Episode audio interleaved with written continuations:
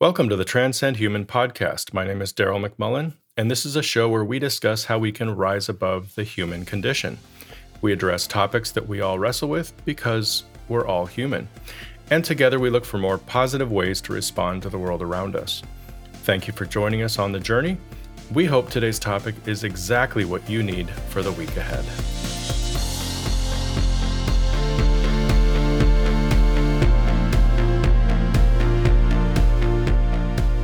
Good morning, everybody. Welcome back to the podcast. Great to be with you another sunny Monday morning here in Southern California. It is August 16th, 2021. Uh, later today, I will be driving up to uh, school for my oldest daughter, uh, helping her move back in. So there's that. Uh, a sure sign that summer is basically over, said and done with.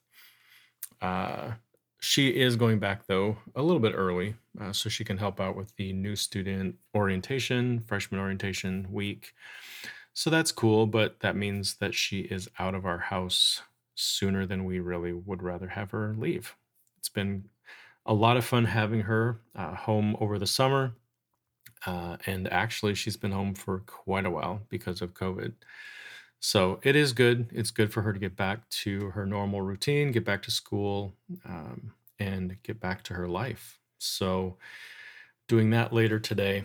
Uh, but today, we are recording a podcast. So, this is episode 75 ah, just looking at that number, it's it's still shocking to think that I've done this 75 times. Uh, but here we are. So today, minute of transparency, I'm going to call the rise and fall of Mars Hill. So my wife came to me the other day and she said, "Hey, have you heard of this podcast? Um, there's this podcast about this church called Mars Hill. It's some big church that had some problems and eventually had to close down." And it sounded somewhat familiar, um, but I was a little foggy on the details. So she went on to explain how a friend of hers posted something on social media about this podcast called The Rise and Fall of Mars Hill, uh, and that she had been listening to a few episodes to see what it was all about. Then, over the next few weeks, it seemed like literally every person we talked to had either listened to it or had heard about it and wanted to listen to it. So at some point, I took the bait, uh, and I've listened to every episode available since then. Uh, it's a weekly podcast put out by the investigative team at Christianity Today. And uh, here's the elevator speech, just so you know, I'm not telling you what it's all about. I'll let them speak for themselves. So it says, founded in 1996, Seattle's Mars Hill Church was poised to be an influential, undeniable force in evangelicalism. That is, until its spiraling collapse in 2014. The church and its charismatic founder, Mark Driscoll, had a promising start, but the perils of power, conflict, and Christian celebrity eroded and eventually shipwrecked both the preacher and his multi million dollar platform. Now, the reason I was a little foggy on the details was probably because we moved to California from the Midwest. And in the Midwest, we had a Mars Hill of our own a church in Grand Rapids, Michigan, uh, that went through a somewhat similar transition with their founding pastor. You may have heard of him. His name was Rob Bell. But this is a different Mars Hill, right? This is a large church in Seattle with a very charismatic, brash, envelope pushing founder named Mark Driscoll. Uh, apparently, this church skyrocketed both in size and influence back in the early days of the, uh, I guess, what you would call the mega church movement in the United States. And the podcast is, I just find it fascinating. It does a really great job at not only telling the Mars Hill story, uh, but also telling the story of the rise of the megachurch and the narcissistic leaders that often come with these churches. Uh, it was just mind boggling to hear the stories of so many different churches and so many different leaders, uh, and how a lot of them are actually intertwined in a larger story you know, the larger story being the story of the megachurch movement. Who started it all? Who influenced who? Who spoke at what conferences, which led to the information or the formation, rather, of new leaders? Uh, how different leaders work together, and how some were loose cannons choosing to do their own thing, and how this thread of narcissistic leadership in the church continues strong to this day. But there's another layer of the story right? Another element that really kept me coming back each week. And that layer is something that they touched on every now and then. In the middle of telling the Mars Hill story, they're also asking a very important question, which is how did this happen? Right? How did the people of Mars Hill allow this to happen? And yes, how do we allow things like this to happen? Because this is isn't just a story about Mars Hill, right? It's a story about us. It's a culture that admires, approves of, and supports charismatic and narcissistic leadership, right? Who use their brand to grow small churches into megachurches. And over time, you know, this rapid growth, which is often based on brand and not on the original message of the local church, can be a recipe for disaster. And that's really our topic for today right? I'm going to call it Transcending the Herd. Uh, in this episode, we're going to talk about a few things. First, herd mentality. Next, it happens all the time. And finally, seeing things in a different light. Number one, herd mentality. So, The Rise and Fall of Mars Hill is a podcast about a church. But like I said, the deeper message is a question about us. What are we okay with? And what do we allow to happen? Uh, if, if we speak up about things, or do we remain silent and simply go with the flow? As you get to know the people at Mars Hill, the people who attended the church, and the people who worked for Mark Driscoll, you start to hear a theme emerge, right? People knew something wasn't right. Uh, they could feel that something was a little off, especially looking back so in interviews, you know, they were able to identify a downward spiral and see it with 2020 vision. Um, you know, the the issues that were really driving the movement, but not when they were in the situation, right? Not when they were knee deep in the movement, living life in that culture. Back then, uh, there was something that kept them there. There was something that kept them from speaking up, from doing something. We right when they heard when they heard a message that was a little off base, or when they saw people treated poorly, or even when some of the teachings seem to be uh, more Mark Driscoll than biblical. So, what's going on here? How does this happen? Allow me to suggest herd mentality. Now, we've all heard a lot lately about herd immunity, right? Coming out of the COVID 19 pandemic, this has been one of the main focuses. The science behind herd immunity is this, according to the Mayo Clinic. Herd immunity occurs when a large portion of a community, known as the herd, becomes immune to the disease, making the spread of the disease from person to person unlikely. As a result, the whole community becomes protected, not just those who are immune. Interestingly enough, herd mentality is similar. It just doesn't have to do with infectious diseases. So Wikipedia describes herd mentality like this Herd mentality mob mentality, and pack mentality, also lesser known as gang mentality, uh, describes how people can be influenced by their peers to adopt certain behaviors on a largely emotional rather than rational basis. When individuals are affected by mob mentality, they may make different decisions than they would have individually. See the tie in? Herd immunity is a large number of people doing the same thing, and it produces a safe environment for everyone. Herd mentality is a large number of people doing the same thing, but it leads to a similarity of mind, though not necessarily safe for everyone involved. So let's look at two illustrations of herd mentality.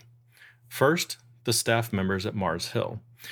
So the podcast, you know, conducted numerous interviews with people who had been on staff at Mars Hill and people who had been sort of in the inner circle of Mark Driscoll.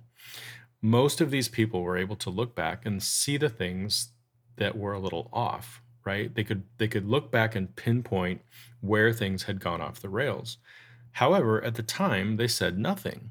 They simply went with the flow and they overlooked certain things that concerned them. And this is the key to the idea of herd mentality that you will do things or make decisions that you would not normally make because of the environment you're in. It was a culture that produced an unhealthy herd mentality. Next is another illustration that happened very recently, known as the Capitol Insurrection, right? So on January 6th, 2021, a large group of people stormed Capitol Hill and took over the Capitol building. It's often referred to as a riot, but I would suggest we could look at it as a herd, right? People just acting out of herd mentality. Somehow, this group, along with thousands of other people not involved in the incident, had become part of a culture that fueled an inner desire to act out against the government. Now, this isn't new, right? This has been around for a long time. But these people, right, these people didn't attend a church with a charismatic or a narcissistic leader who riled them up and created a culture where they gave up some of their individuality. Or maybe I should say it was exactly like that. Maybe for this group of people, the internet was their church. Maybe social media was the thing that fueled the cultural changes that they brought, that they kind of bought into and eventually committed crimes for. But no matter how you look at it, herd mentality played a big role in what happened that day. Number two, it happens all the time. Now, before you start getting frustrated with me, let me explain that I'm not using the Capitol insurrection incident as an example because of my political beliefs or because I'm better than that or I'm better than the people who acted inappropriately on that day. I'm literally using this as an illustration because I can see how it happened. I can completely understand how these people got caught up in a belief system and even changed their behavior to match the rhetoric of their new culture to bring it full circle, isn't this what we do as Christians? I mean, stereotypically, this is our process, right? We evangelize. We, uh, you know, evangelize is just a big word for getting other people to join us, right? So this brings new people into the church. Next, we indoctrinate them, right? We tell them a bunch of stuff they've never heard before. We teach them on the history of the Bible. We set expectations. We cast vision. We introduce them to the traditions of the church they see new believers, they see new behaviors, behaviors that everyone else seems to think are normal. Things like singing songs to this being called God, raising their hands at times, saying amen when they hear something that re- resonates with them, uh, you know, going to serve events, giving money to the church. Right? These are things that they never did before, and they probably wouldn't do them either outside of the walls of the church. And there you have it herd mentality. Now, this isn't something I made up, right? This is science, and it's been researched in order to prove that the phenomenon actually exists. Anyone who's anybody who's taken an entry-level psychology class has probably heard of the famous research experience done by Stanley Milgram. They're called the Milgram shock experiments. Now, in these experiments, participants were asked to apply an electric shock to another human being to actually inflict pain on another person. And because they were being asked to do this by somebody in a position of authority, a large percentage of the participants followed through and administered the shock. And this was just because of the perceived authority of the person asking them to do it. So imagine now, when we start talking about herd mentality, imagine the compounded impact that a crowd would have on this scenario, right? So if you had an authority figure providing the vision and the call to action, and you are surrounded by hundreds of thousands of other people doing exactly what the authority figure was asking, you would have the perfect storm, the perfect scenario for herd mentality. Interestingly enough, I found a Newsweek article uh, that was printed back in 2017, and they actually took a look back at those experiments and asked a very important question. The question was Was this a one off? right? Was this an anomaly that just occurred a long time ago at a certain point in our history when we were less intelligent or when we were dumb? Or does this kind of behavior and this phenomenon still happen today? The article references uh, an experiment conducted in 2015 in Poland. This experiment confirms that it was not just an anomaly. In fact, their experiment was very similar to the Milgram experience, or experiments rather, and the crazy thing is that over 90% of these new, more modern participants proceeded all the way through the study to finally administer the highest level of shock to the person in question. Crazy, right? Crazy that that this happens, that this phenomenon exists to where you're willing to do something that you know is wrong, but because it's a, an authority figure or because there's a group of people saying that it's the right thing and all doing the same thing, that you give up your uh, almost your freedom of choice to make a good decision. But at the same time, it's not crazy at all, right? Because it simply reinforces a few things about us as humans. And there's four of them that I want to talk about. The first, we crave authority. I know this sounds dumb. I know this sounds counterintuitive, but hear me out. On a subconscious level, we want to be led, we want to be guided. We want somebody else to step up and take on a large amount of responsibility so that we don't have to. Think back to a time when you were at a conference, let's say. You were sitting around round tables, and the speaker up front said, I need you to pick a spokesperson for your table. Each table, pick a spokesperson. And in most situations, what happens, right? Everyone freezes. Nobody wants to be that person.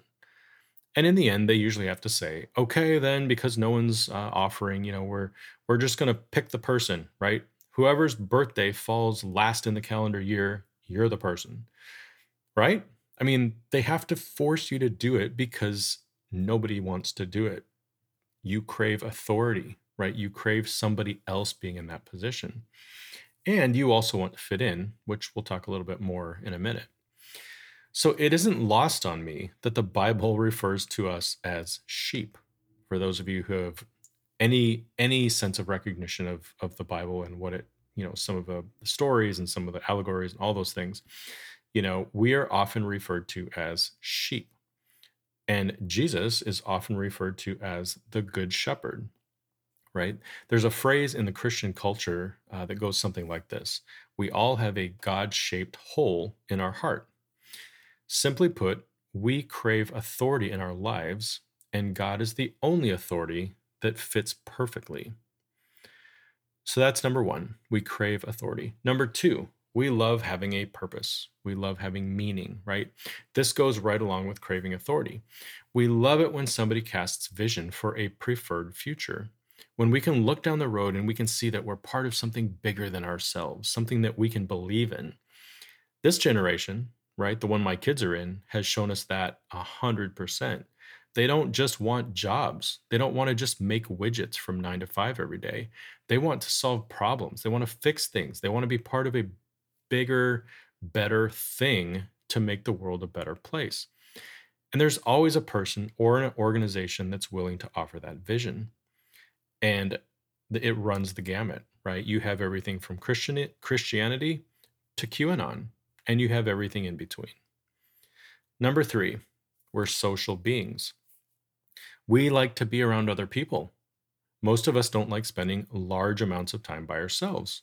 Yes, there are introverts, but ultimately, we are social people, which means that at a very young age, we start looking around for our people, right? People who we want to be with, people who we want in our lives, people who we want to do life with. And this is why we as parents push so hard for our kids to find a good group of friends, right? Because we know that in the end, it will help shape their future. Number four, we want so badly to fit in. So not only are we social and want to be around people, but we also want to act like them so that we don't stand out. In our example above, right, about the table spokesperson, our fear is that we're going to be placed in authority and that we might mess up, that we might look dumb in front of the group. This is a huge element in creating herd mentality. So there you have it, right? Four things that can lead to herd mentality craving authority, a desire for purpose and meaning, being social, and wanting to fit in. And you can see how these four elements are wrapped up in any movement you know, a gang, a cult, an organization that's thriving, both for the good and the bad. Most movements have these four elements and use them very well. Don't believe me? All I had to do was ask Google, why gangs draw kids in? And here's what I found. In an article from the LAPD, they explain the motivation for joining a gang. They list identity and recognition, protection, fellowship and brotherhood, intimidation, and criminal activity. Now, notice how the first three are very similar to what we just talked about, right? Protection, right? What kind of lines up with authority, right? You want somebody above you who's protecting you, like or in a position of authority. Next is identity, which we talked about being purpose, right? The purpose that you get from being part of the gang. Then there's fellowship or the social aspect. And finally, you have brotherhood, which really speaks to fitting in or being accepted. Now, obviously, the last two aren't really on my list, but you know, I view herd mentality as more of something we choose to be part of versus being intimidated into it. But the criminal activity part is interesting. So, even in herd mentality, if the vision of the group involves being violent and you're a person that loves violent behavior, you might be drawn to this group for that reason, right? Because it's an environment in which you can blow off steam and express yourself through violence. Number three, seeing things in a different light. So, at the end of the day, what am I trying to say here, right? Am I warning you about herd mentality, warning you to stay away from it altogether? No, not at all. In fact, the four things that we looked at are things that I believe God baked into us as humans, like baked right into our hearts and our minds. So, if that's true, if it's who we are, and herd mentality is going to happen because of it, then I'm not suggesting we remove ourselves from the herd or the herds we run with. I'm suggesting that we transcend them, that we see them for what they are, that we choose to be part of herds that are positive and headed in the right direction, and to realize that even within a herd, we have the freedom of choice. We have the right and the ability to make good choices, even if the herd is choosing poorly. But this is the catch, right? This is the hard part.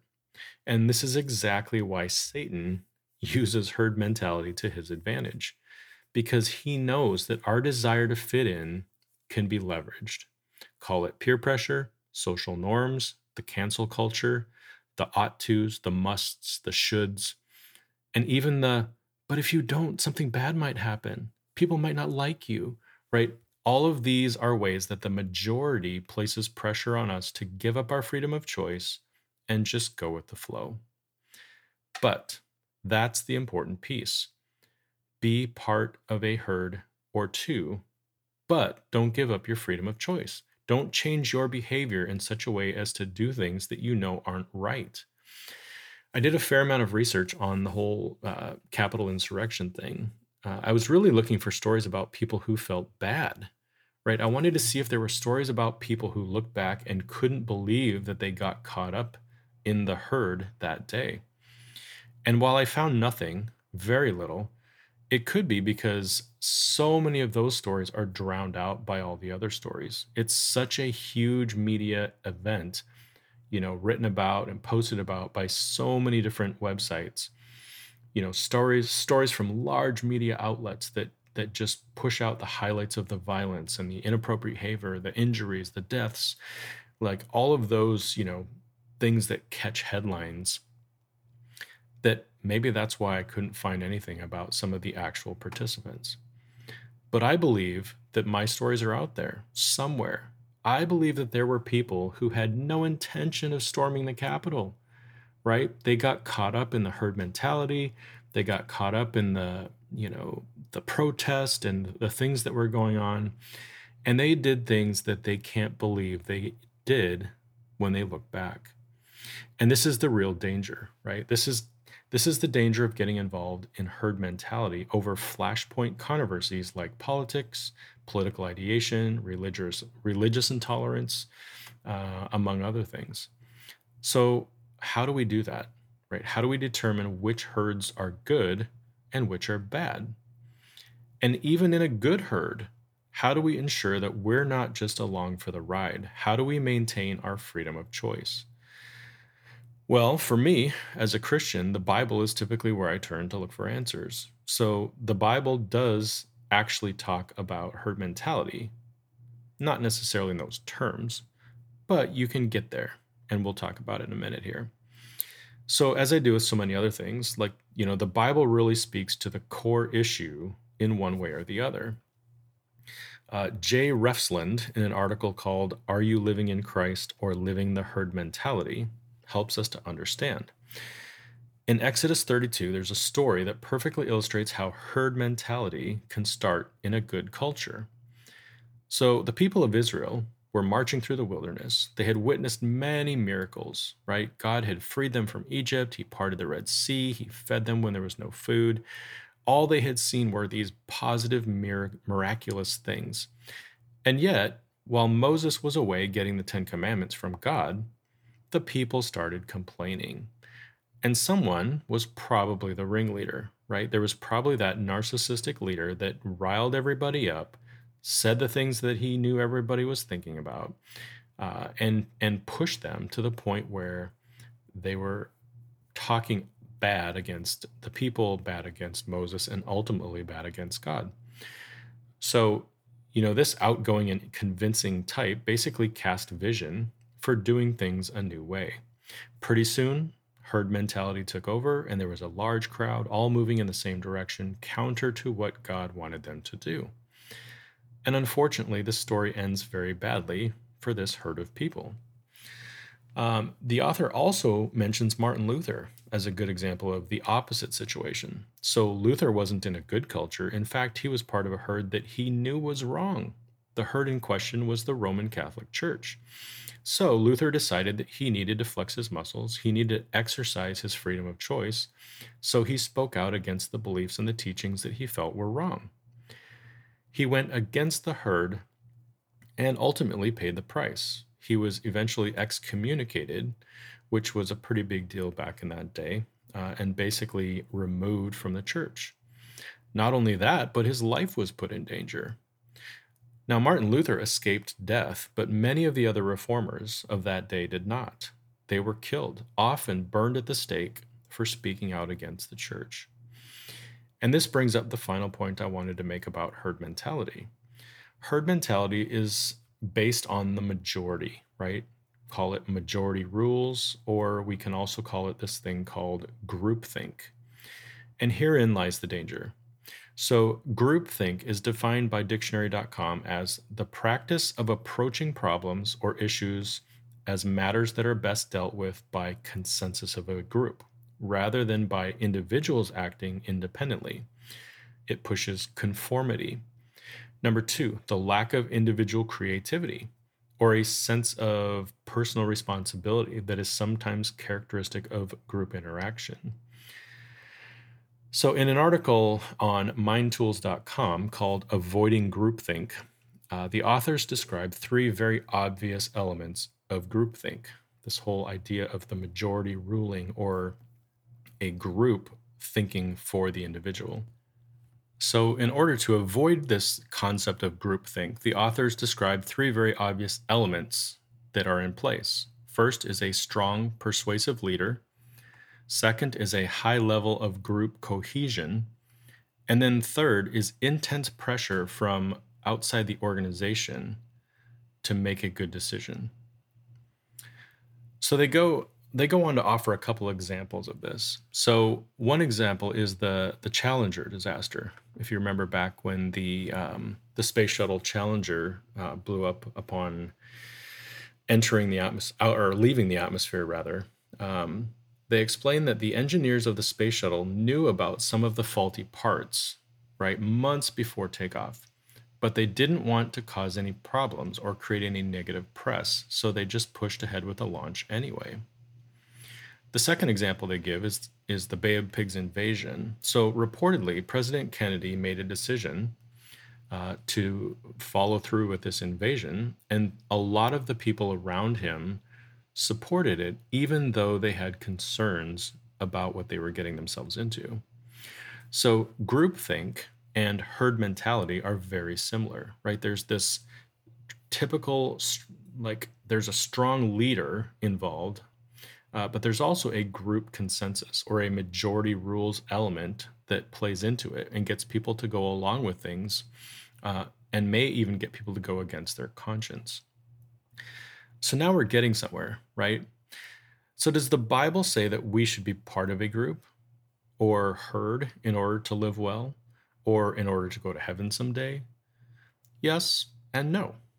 Gotta love that ambiguity, right? So, here's why I say that I say yes because if we are following God the way He asks us to follow Him, then we will be doing it with a bunch of other people, and that is our herd. So, yes, we are part of a herd. But at the same time, I would say no, because we aren't following the people in the herd, right? Each of us in the herd should be following the leader, but not just any leader, the leader, our creator, someone that we can trust with everything that we have, somebody that isn't going to mislead us. So we have nothing to fear by choosing to be part of this herd. And in this setting, we're often not the majority because I'm not talking about modern Christianity. I'm not talking about the religious right with their political influence and power. I'm not talking about the countless megachurches with their charismatic leaders and their large flocks of attendees. No, I'm talking about the small herd of actual Jesus followers, right? People who choose not to be part of the popular herd and instead just choose to follow Jesus as best as they can. How do I know this? Well, I'll give you two reasons from the Bible. First, God said so. And if God says so, that's good enough for me. Uh, so, in God's economy, the majority is irrelevant. Nowhere in the Bible does it say that we need to be doing things like everyone else. In fact, it often says the opposite, right? That we will be a small group of people, have a difficult life, that we may be persecuted for our faith, and that really the saving grace of being a Christian is having Him on our side. In Matthew 7 13 to 14, it says, Enter by the narrow gate. For the gate is wide, and the way is easy that leads to destruction, and those who enter it are many. For the gate is narrow, and the way is hard that leads to life, and those who find it are few. Now, that sounds pretty obvious to me, right? Groupthink and herd mentality are based on majority. And this verse suggests that the majority is headed in the wrong direction. In fact, the minority is considered the right way, the narrow path, the hard path, the path where you choose the right thing even when everyone else is making the opposite choice. And the second reason is in the end, God wins no matter what. All you need to do is read the final book of the Bible. It explains what happens in the end. God wins. And it isn't because he's able to get the majority of us to follow him winning isn't based on majority in the eternal battle between God and Satan. Though Satan would love for us to believe that, for sure. No, God wins. End of story. Satan has no chance of winning. So his plan is to take as many of us with him as he possibly can. At the end of the day, God wins even if none of us choose him. Let that sink in, right? That's pretty crazy when you think about it. So let's land the plane. This week, ask yourself the following questions What herd or herds are you part of? And in these herds, do you fall for groupthink? Do you give up your freedom of choice in any way? Do you ignore your conscience in order not to ruffle feathers? And finally, what does it look like to transcend the herd? So, are there things that you need to stand up for? Things that you know might get you kicked out of the herd? Uh, is your conscience telling you that there's something bigger than the herd you're in and the herds you've been running with? If so step into that this week. What does it look like for you? What does it look like to rise above the herd and choose a more transcendent path Thank you so much for joining us again this week. As always, we would love for you to share this podcast with your friends and family. Uh, ratings and reviews on Apple Podcasts obviously goes a long way uh, in order to boost the ratings and help people find us faster. But before you go, I have some exciting news. Well, at least it's exciting to me. Uh, back in June, I put out an episode called The Transcend Human Insider. And in this short little update, I referred to a few series that we were working on. And one of those series was called Transcendent Parenting. So I'm excited uh, to let you know that Tammy and I have recorded, basically recorded the last few episodes that we felt like we needed to get done in order to um, start running them on the show. So as soon as we finish up one or two more, we are going to start running those on the show. Uh, it turned out to be a much larger project than we had expected, but in a good way, right? We just kept finding new things to add and new topics to cover. So when it's all said and done, it's going to be a 10 week series but we cannot wait to share it with you and hope that you will be able to use those episodes uh, to help you with your parenting. So that's it for this week. Uh, for now, have a great week. Uh, exit your groupthink.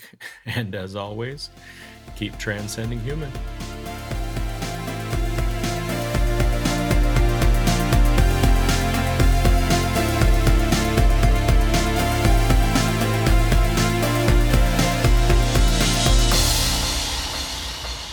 We hope you've enjoyed listening to this episode of the Transcend Human podcast. For more information, you can go to transcendhuman.com, where you'll find additional content as well as ways to contact us and links to our social media channels. Thanks again for subscribing to the show, and we'll see you again real soon.